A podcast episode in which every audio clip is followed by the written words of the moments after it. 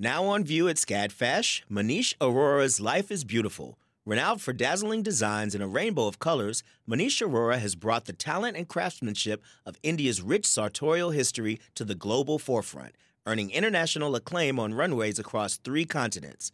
Designing in India since the 1990s, Arora's glittering garments celebrate extravagant expressions of self through varied materials, techniques, and silhouettes in a triumphant union of Western and Eastern aesthetics adapted to today's multicultural society with a touch of humor. Find out more at scadfash.org.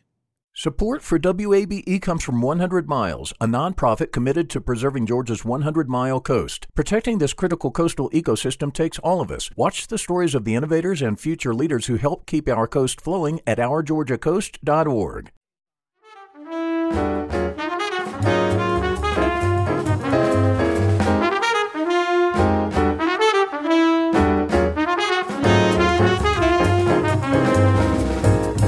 From WABE in Atlanta, this is City Lights. I'm Lois Reitzes. Thank you for listening. The official portraits of President Barack Obama and Mrs. Michelle Obama that permanently hang in the Smithsonian's National Portrait Gallery will arrive in Atlanta for a special exhibition at the High Museum in January. Kehinde Wiley painted President Obama's portrait.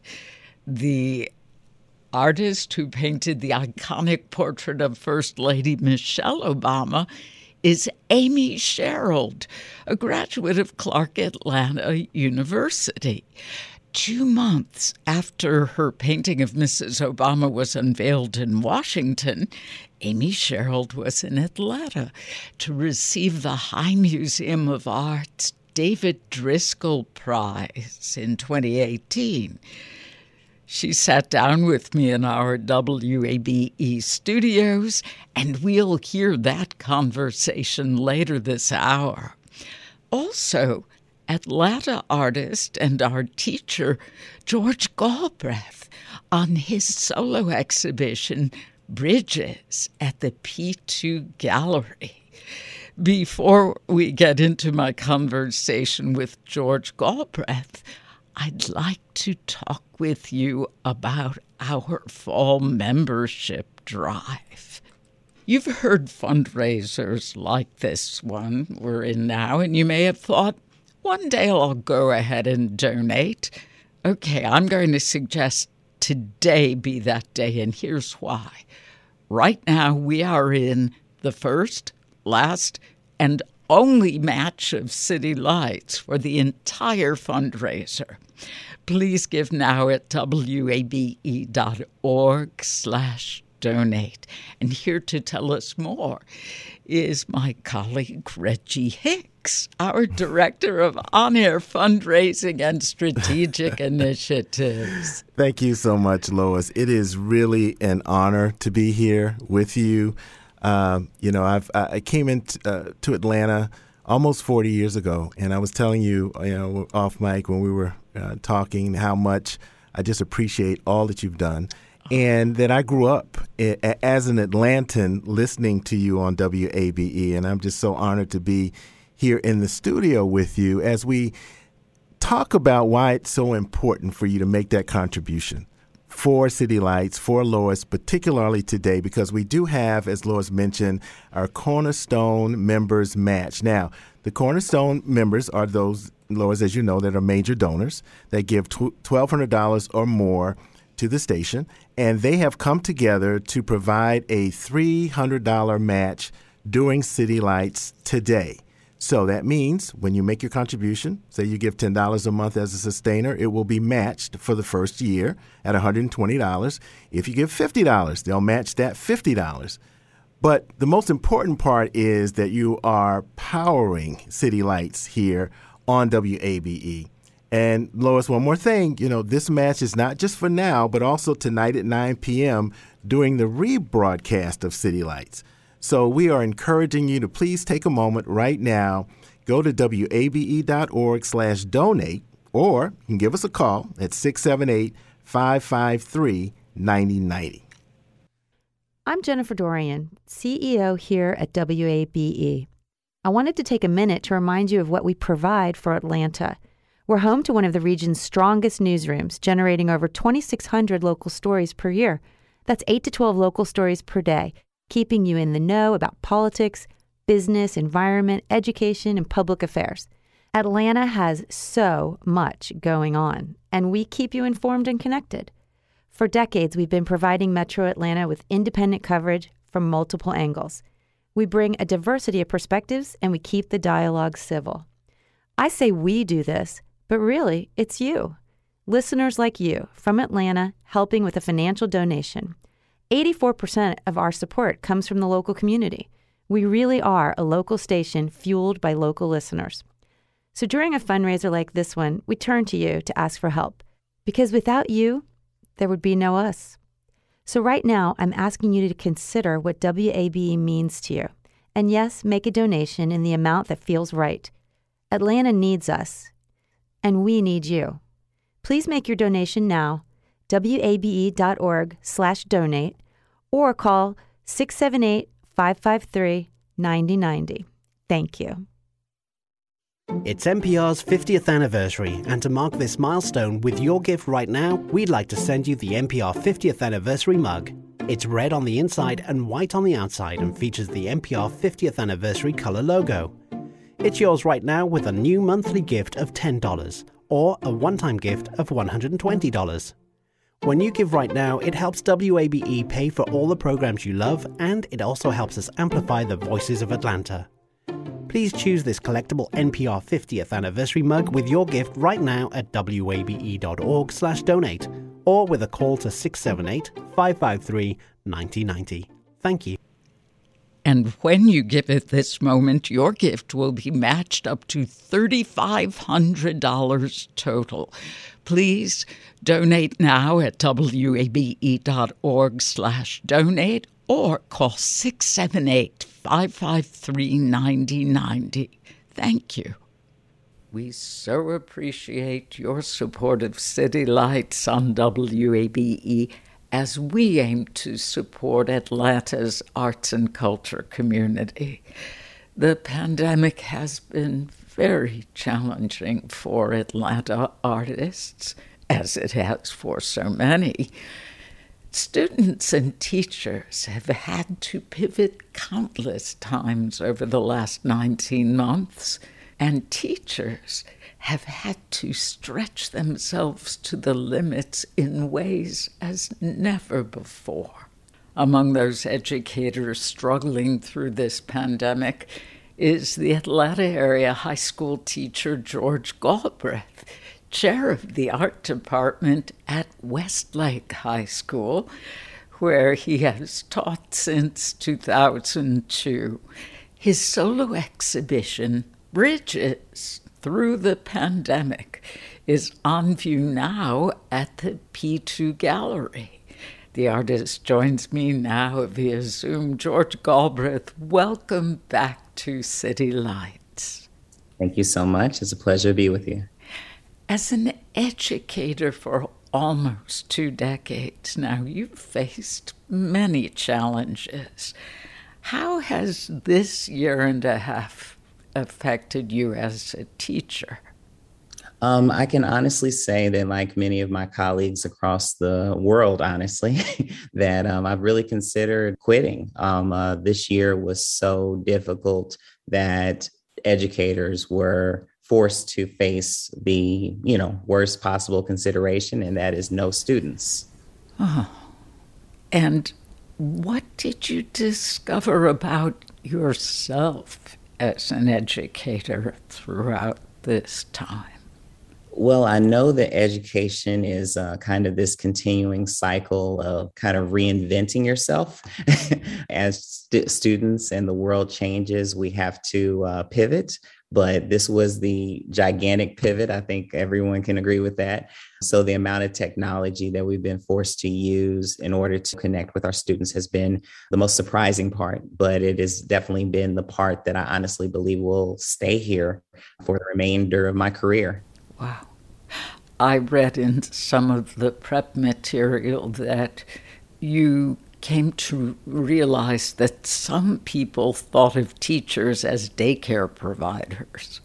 Yes, yes. It's um uh, it was a difficult realization. I do believe that some people came out of this experience respecting educators more, but from what I've seen even as of late, I do believe that education is such that it is a big machine and it's going to keep going on whether or not teachers are teaching it feels like i just thought i was a vital part of the students experience in their life but this has shown me that you know certain i guess entities higher up of course are uh, willing to jeopardize my safety and the safety of my students mm. how has painting helped you express your fears and frustrations during this pandemic? Oh, it's been amazing. Um, I actually feel bad for anyone that does not have an outlet, especially educators at the moment. There's a lot of depression, and definitely, uh, I would imagine uh, we'll see in hindsight that suicide numbers have probably gone up, unfortunately, amongst educators as well. But for me, art has been uh, a complete outlet. I've never poured my personal feelings into my artwork to this degree. I've never been as direct with expressing my feelings and my emotions in my artwork. Typically, it's fairly uh, subliminal and symbolic. I focus more on structures and bridges and things of that nature. So there is a component of me in there, but now I have literally incorporated myself, the figure, into the works. What is the significance of bridges in this artwork? I have always been fascinated by bridges, just as monumental as they are. Ever since I was a little kid, I'm sure many kids, you know, drive under the bridge and you're looking up and you're just fascinated by the the you know giganticness of it. But for me, representing structure and representing the actual bridge definitely speaks to bringing communities together, definitely speaks to, in some instances, separating communities. But in this instance, it's more about the journey. Um, we are all on this journey together, even though we are all on our own personal journey. but that bridge represents all the different stages of that journey as we cross across this pandemic. You mentioned that there is a figurative component to these paintings. How else would you describe this artwork and the colors you use? I've been a big fan of Fauvism, uh, historic art style, um, working with not only the use of strong, vibrant color, but also structure in terms of the strokes and style and whatnot. But with this work, I was forced to uh, stay in a bit. I, I, really do appreciate uh, plein air type of creation where I'm out amongst the artwork, where I'm out amongst the landscapes and things of that nature. But with us being inside, I had to look inward a bit. These bridges are the ones that I rendered um, in the backgrounds of the figure actually are in different locations of people that mean a great deal to me. I believe that all of us during this quarantine and during the various different times we've been inside the house have been almost on a journey with the people that we know, pulling from all the different things that we've learned throughout our lives just to survive this. And the artwork definitely speaks to how I'm dealing with it and what structures represent those individuals in the designs. Mm-hmm. Some of the names of the paintings, such as balance, chaos, loneliness, are very evocative. Are these your feelings you were expressing, or was it something larger and meant for all? These were my feelings. However, during our exhibit at uh, P2 Gallery, all of those stages in the series represent my own personal experience, but people were able to point out where they, they were in that process. You mentioned the opening. I know there was a dance performance by Lindsay Renee. What can you tell us about that piece? Well, I was as surprised as the individuals that experienced it firsthand. Uh, Lindsay went to um, Howard University as well, and I'm also uh, a graduate of Howard.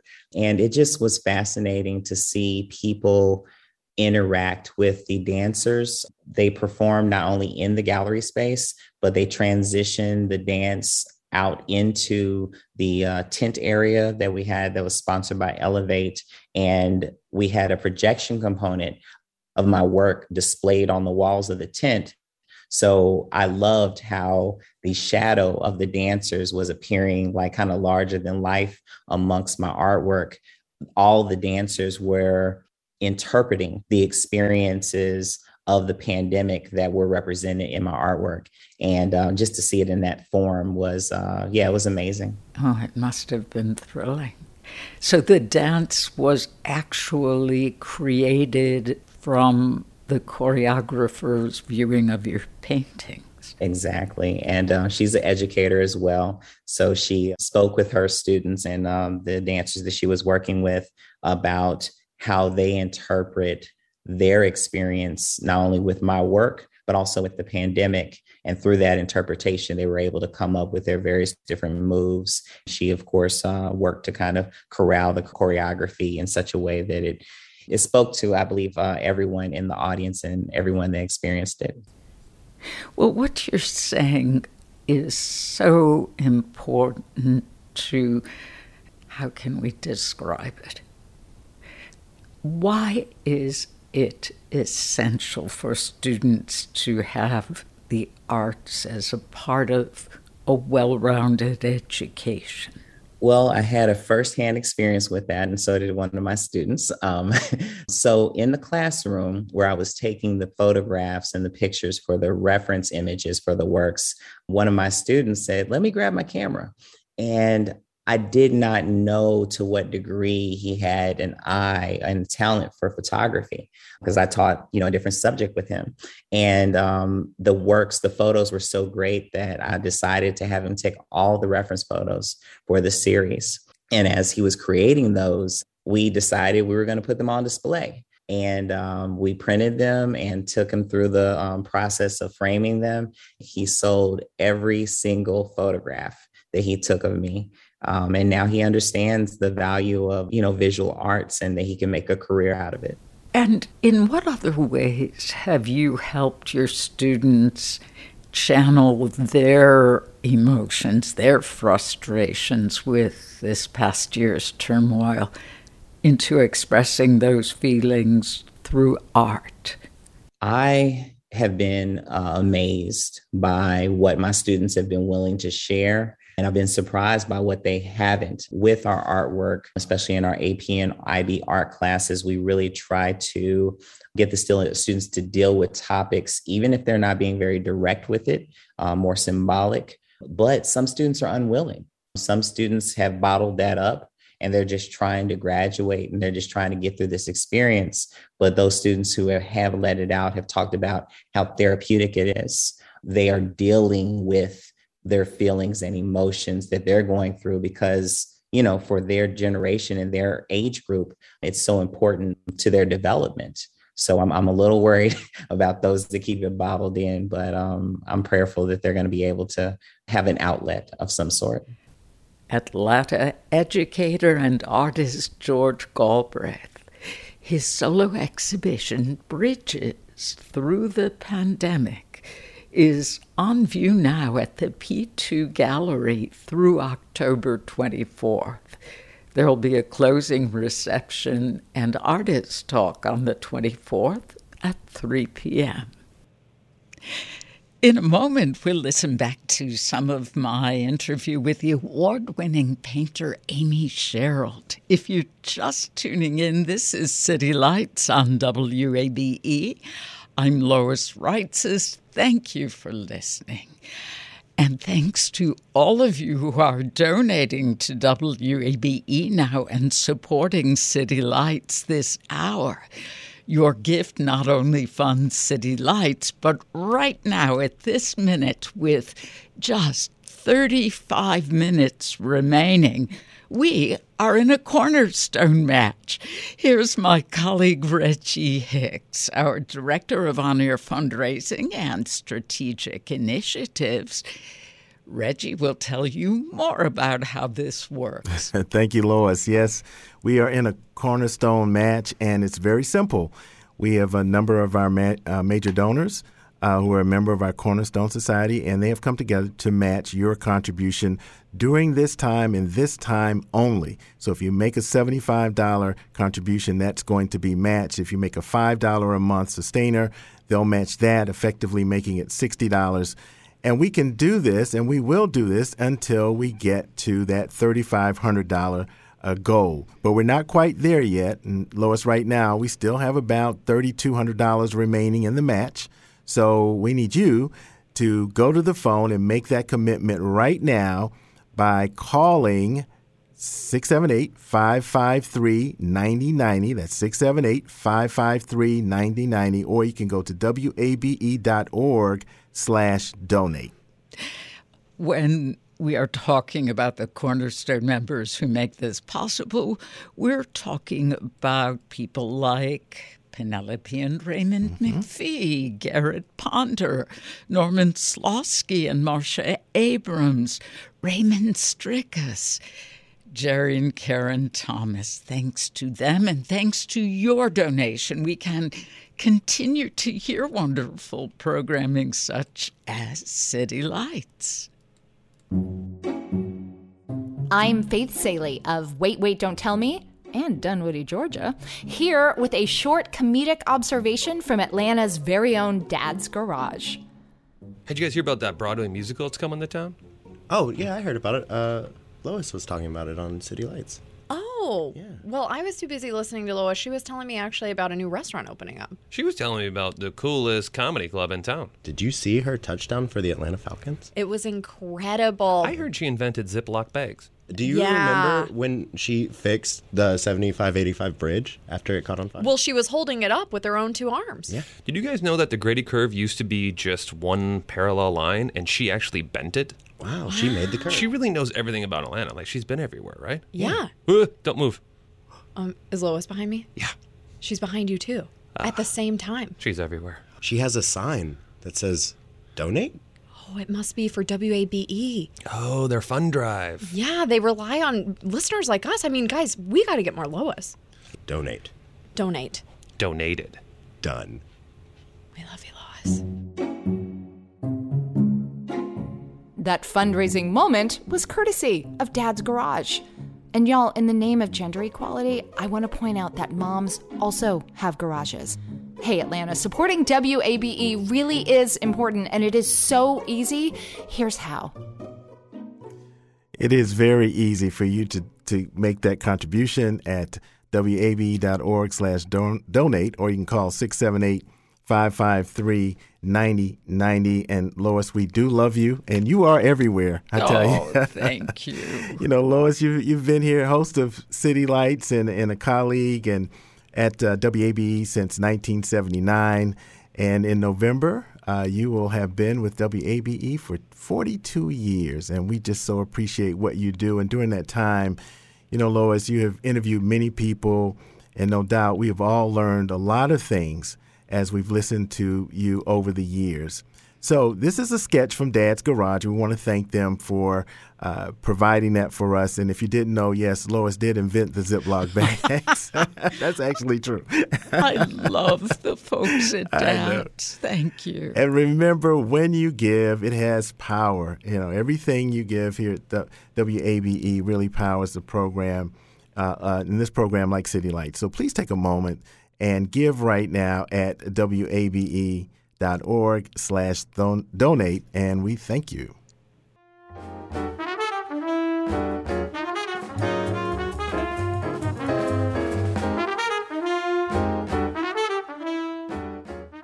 The field of mental health counseling is growing rapidly, and Richmont Graduate University can equip you with everything you need as a licensed professional counselor while integrating your faith into your clinical practice. Programs are offered in Atlanta, Chattanooga, and online. Apply today at richmont.edu. That's R I C H M O N T dot edu.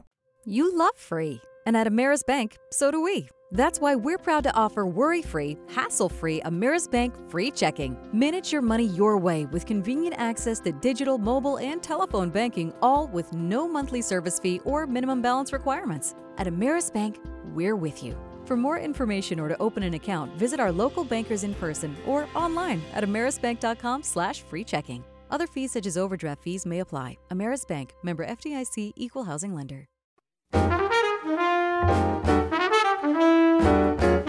City Lights on WABE. I'm Lois Reitzes. It's great to have you along.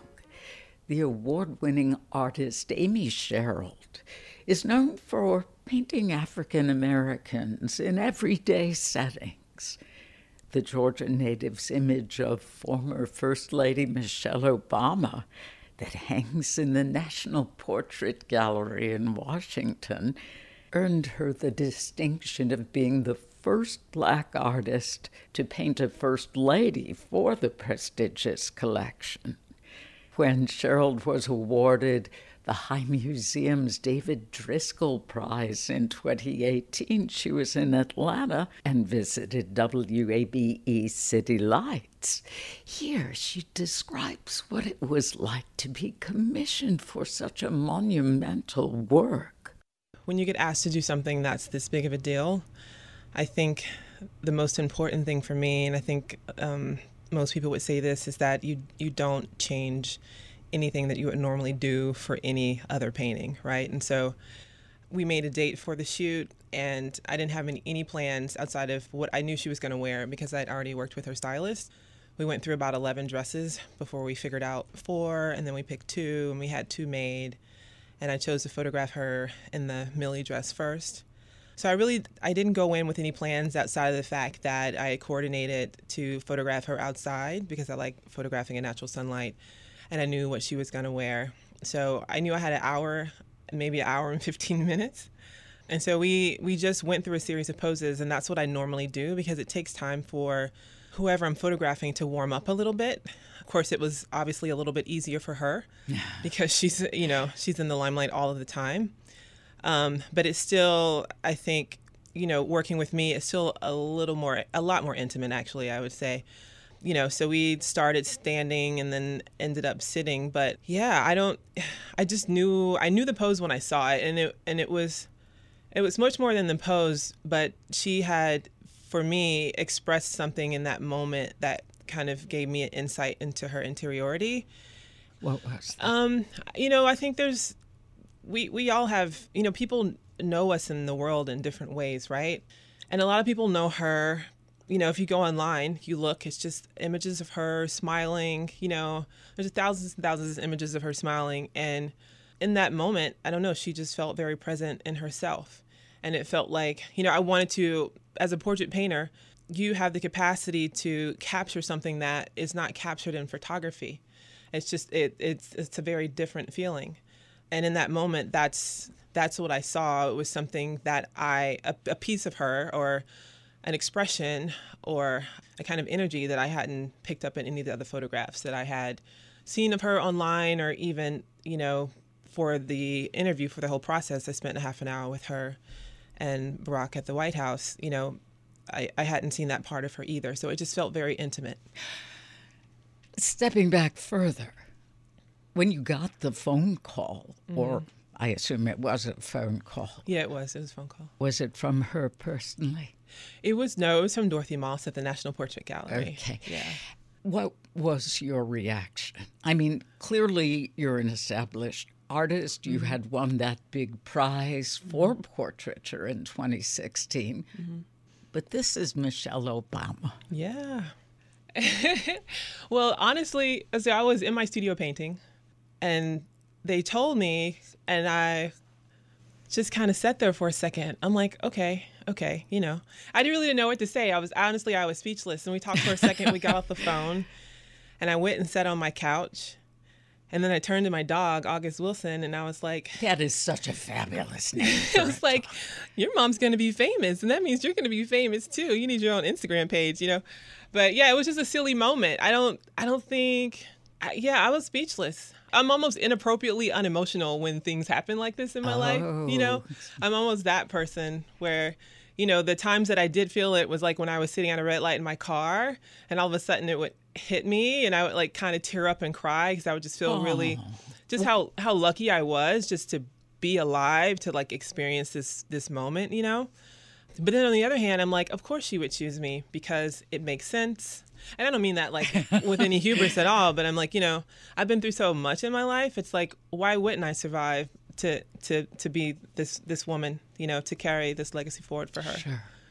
At the unveiling, you said that once you complete a portrait, the model no longer lives in that painting as themselves, but mm-hmm. as something bigger, something symbolic.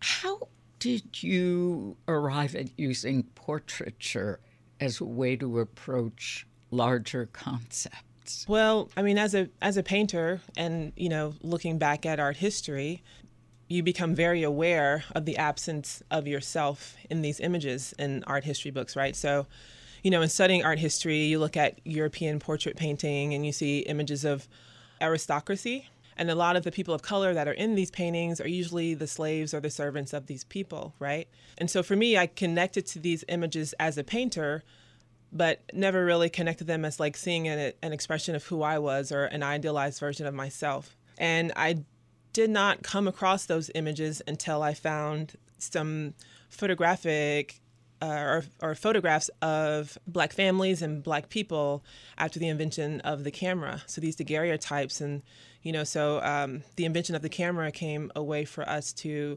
create our own narrative and to photograph ourselves the way that we wanted to be seen versus you know the racial propaganda that was that was being pushed out at the, at the same time. And so those photographs for me connected me to a different kind of history and one that was extricated from the dominant historical narrative. You know, so I was, I saw love, I saw families, I saw, you know, I saw myself, I saw images that I could relate my contemporary life to. So as a painter and as a person who is committed to critiquing the narrative of art history and committed to painting black people for that reason, you know, it it just becomes the obvious thing to do. I mean, and painting is such a privileged thing. It was something that was only um, allotted to those who could afford it for such a long time. Sure. And so, documenting everyday people is my way of Honor. correcting the narrative. Yeah. yeah the renowned painter Amy Sherald. We'll return with more of our conversation in just a moment. You're tuned to City Lights on WABE. I'm Lois Reitzes. If you've been listening this hour, you'll know we are in a Cornerstone Society match. This is where your gift is effectively doubled. If you give $25, it will be matched with 25. Give $200 and it will be matched with 200. So please help us out right now if you can. With just 22 minutes remaining this hour, we're trying to do what we can. I'm delighted to be with Reggie Hook Reggie Hicks, our director of on air fundraising. You can see how excited I am. Reggie Hicks is our director of on air fundraising and strategic initiatives.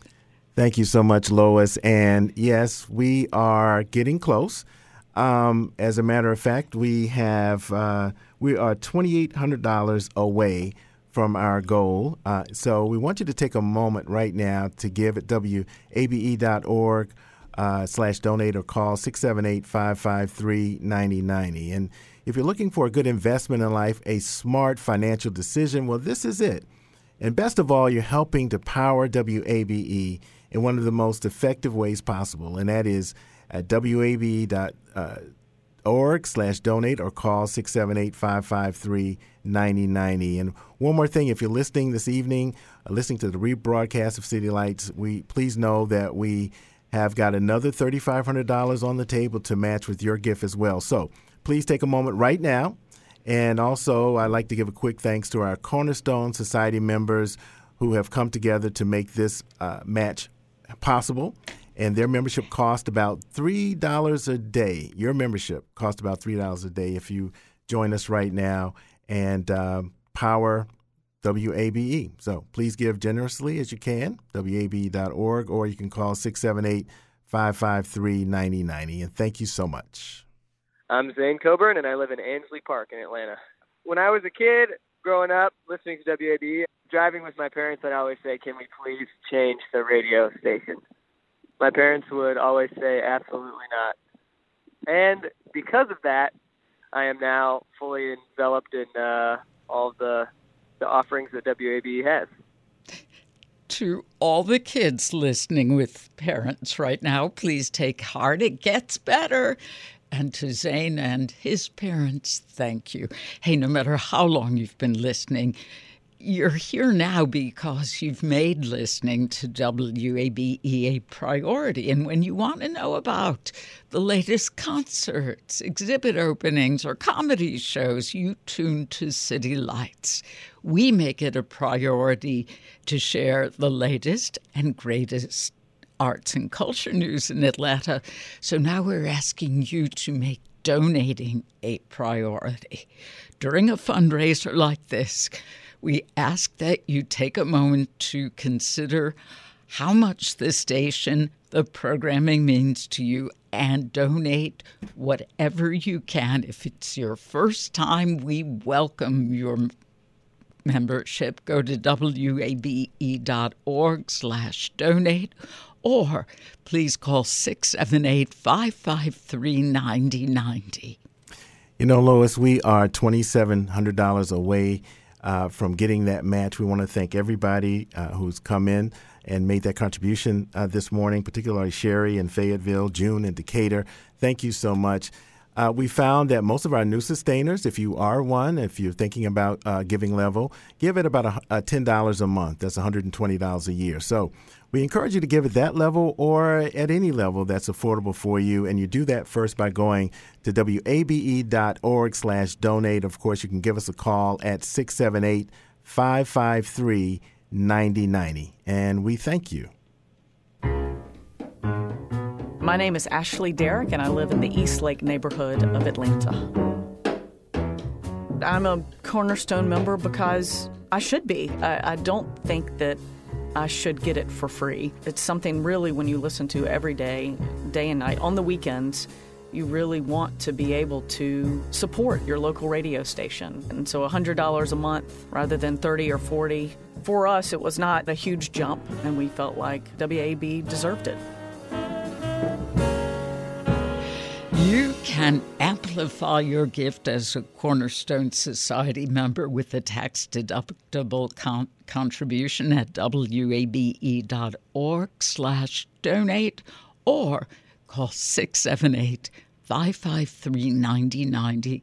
That Cornerstone membership will come out to $3 a day, less than the price of your pumpkin spice latte or whatever libation you enjoy. But hey, if making a one time gift is better for you, we get it and we'd welcome it. Any amount you decide to give will help us pay for the programmings you value. Help City Lights continue to have enriching conversations like the one you just heard with the renowned painter Amy Sherald. Please Give now, and your contribution will be matched at 678 553 9090. And thank you so much, Lois. Again, the Cornerstone match is still on the table. So, again, when you give $50, uh, you will be matched at $50 or $10 a month as a sustainer. Whatever you can afford, uh, we need to hear from you right now as we count down to this match, which is will be done at the top of the hour. At so uh, you still have an opportunity to stop what you're doing and help if you're able at wabe.org slash donate or please give us a call at 678-553-9090 and we thank you in advance for your contribution.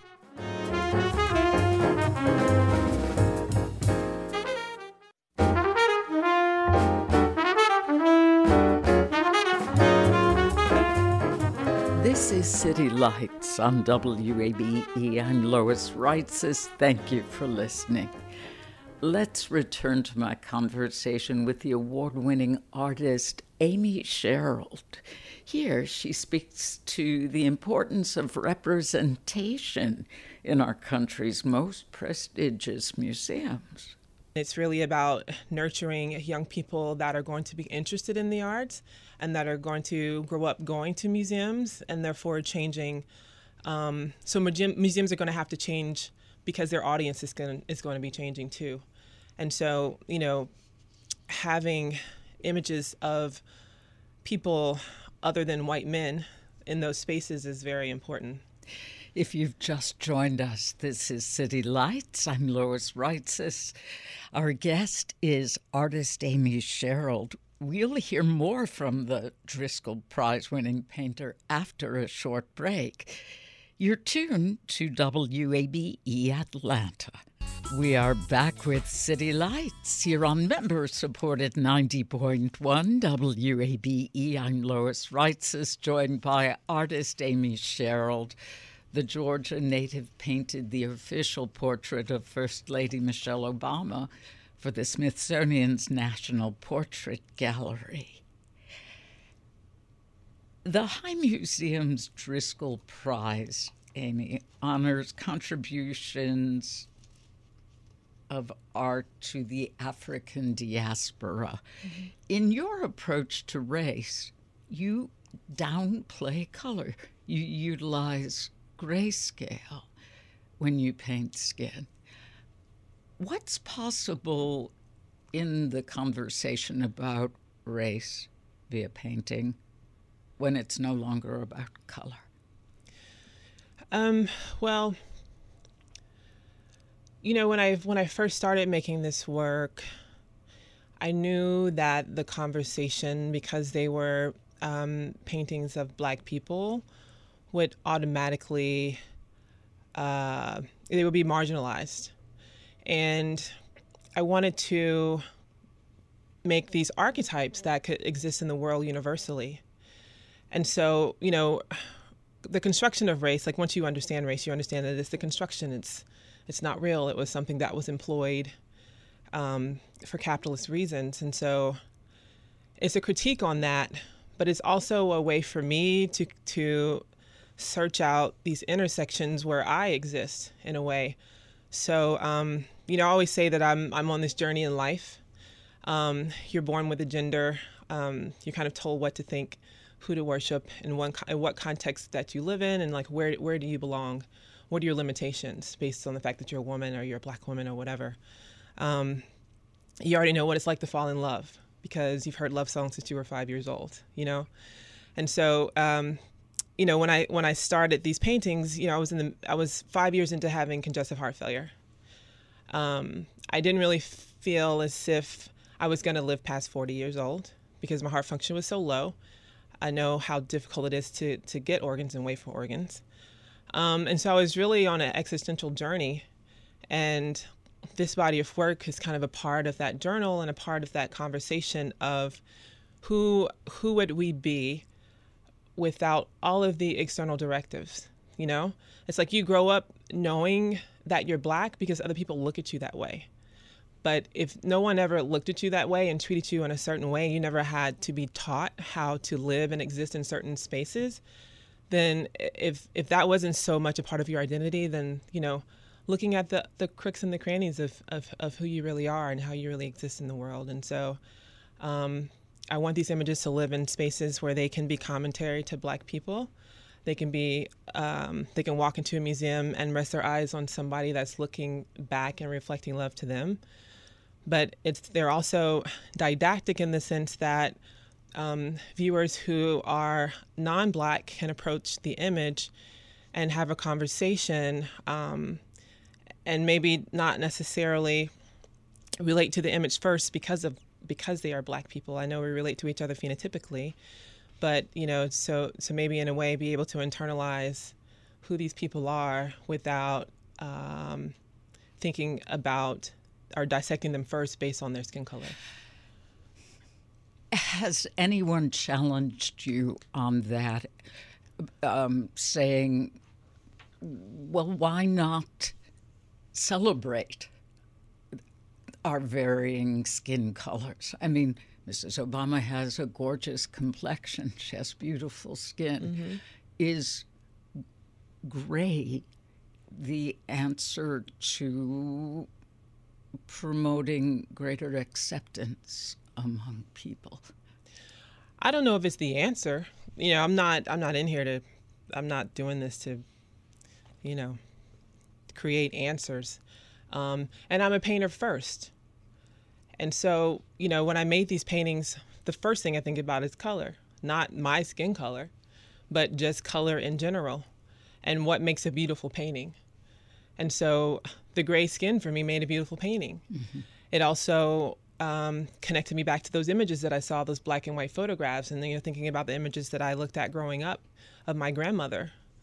Um, and so, you know, you make work first, and then there's a discourse that happens around the work. And that's just part of the discourse. You know, those are the questions that that we can pose. Um, does it matter that the skin is brown? Um, what does it mean if it's not? How do people view these images if they are gray? You know, obviously they're still black. You can't escape that, you know? Um, so those are, you know, I'm really posing questions and trying to live my way into the answer versus these are the answers and you should think of this this way and you should look at my paintings and interpret them this way because they're not, they don't exist for that reason. Art is there to raise questions mm-hmm. and, and for us to question beliefs ourselves. Mm-hmm. The unveiling was in February. You are being honored tonight. Has the hubbub died down yet for you? No. Do you like the hubbub, Amy? You know, I'm a, I am uh, I'm a little bit introverted. I've learned how to extrovert pretty well, I think. Um, I don't mind it. No, for me, it's it's special to me for for one reason, one specific reason. There's many, but this one in particular is because there are a lot of young people who are excited to meet me, and they're excited to meet me. And I'm not a rapper, and I'm not a basketball player, and so they're seeing, uh, you know, they're looking at me and and thinking like I can do this too. And for me, that's what matters most. I've received letters while I was making the portrait from students from all over. This particular school was a charter school in Tennessee, and they never had any interest in the arts, and now they're interested in the arts, and they were wow. excited to see this painting. And so, you know, I really made this painting for them, you know, so that when they go on these field trips, just like I went on the field trip in the sixth grade, and the first time I ever saw a painting with a black person in it was at the Columbus Museum but it was by painter Bo Bartlett, and he had painted um, himself uh, self portrait as himself as a black man, and that really, and up until that moment, I don't even think I realized that I had never seen a painting without a black person in it, honestly. But it shook me to my core. You know, I don't remember much from my childhood, but I remember that moment specifically. I remember everything about that painting. I remember the title of it, and uh, it it gave I I left that museum with a vision mm. of like what I wanted to do and that I wanted my paintings to be big and I you know I wanted them to kind of have the same kind of narrative feeling and I didn't have that vocabulary then but it definitely you know it set forth something that brought me to this moment here sitting in this chair talking to you. And you knew you weren't going to become your dad's dental partner? I wasn't yeah he tried. Poor guy. I know. I totally disappointed him. He would tutor me in biology. He had a master's degree in biology. And I would take those tests and like bring back a C minus every time. like artist Amy Sherald from her 2018 visit to WABE. You can hear our interview in its entirety on our website, wabe.org slash citylights. Okay, so this is it. We are down to the wire, and we've still got some money left in this cornerstone match with about five and a half minutes remaining in the hour to do so.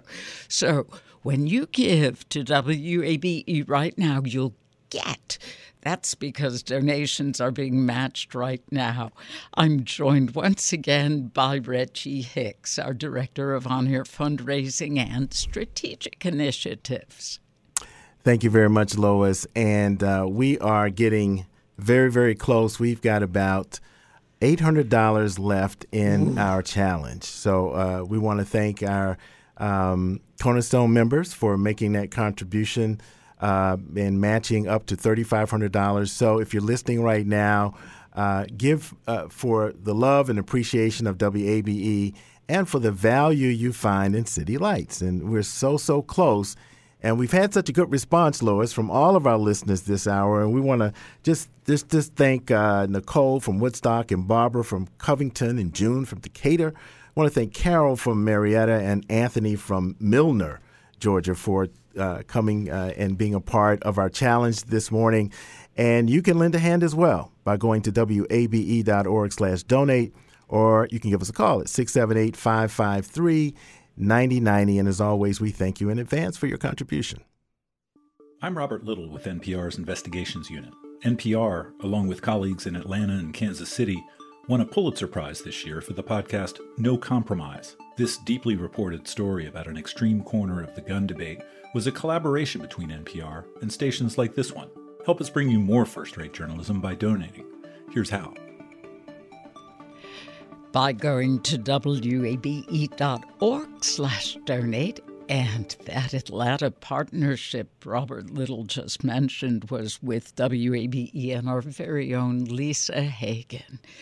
WABE and NPR are honored to have won the Pulitzer this year. And if you've heard these fundraisers before, you've heard a sentence like, We can't do it without you.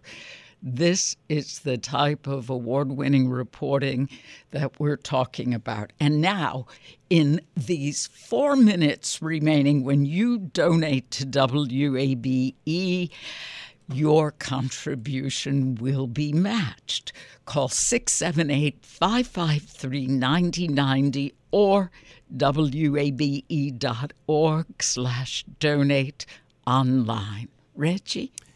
And when you do give $10 a month, uh, that will make you a WABE sustainer. And it really is the best way to give. And here's why that $10 may seem small, but it really allows us to make future plans more accurately, knowing that we have a commitment from you, the listener, becoming a donor. And so we suggest this $10 a month because that's the about the amount that seems to work best for most of our listeners. But look, you know what works for you financially, and we're only asking you that you give generously as you can at wabe.org/donate. It will help us not just to pay for city lights, but it will also help WABE amplify the voices of Atlanta. And if you didn't know, nearly 84% of the funding comes from the metro Atlanta area. So it's really important that you go now, particularly now that we have the match on the table. Lois, I am happy to report we are about $500 or so away from our match. Ooh, so two and a half minutes. Two and a half minutes to go. WABE.org slash donate. Or you can give us a call as well. So we're looking to hear from you, and um, we hope you do it right now. When you donate to WABE right now, we'd like to send you the NPR 50th Anniversary Commemorative Tote Bag, yours with a gift of $15 a month. It has both a large zippered compartment and a smaller front pocket, and it features the NPR 50th Anniversary color logo.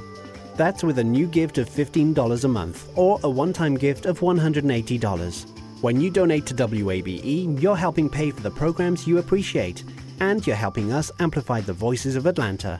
Please give now at wabe.org/donate or phone 678-553-9090. Thank you. My name is Adeline Gasana, and I live in Vining.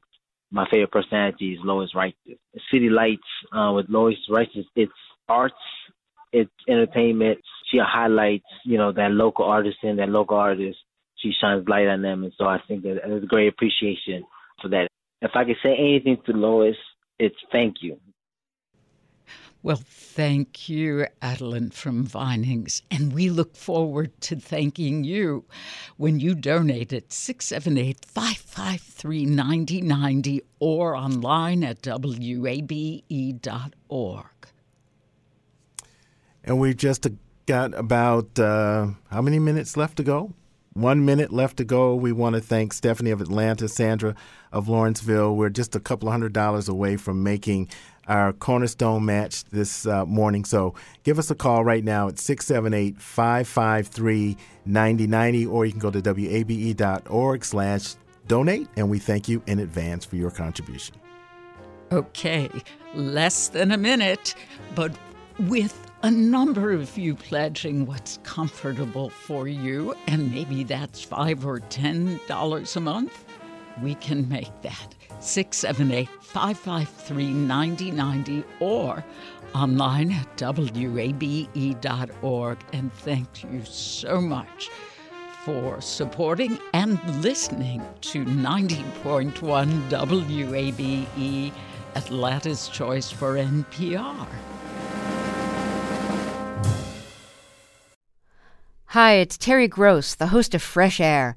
We bring you in depth, long form interviews with actors, directors, musicians, authors, journalists, and more. Listen to our Peabody Award winning Fresh Air podcast from WHYY and NPR.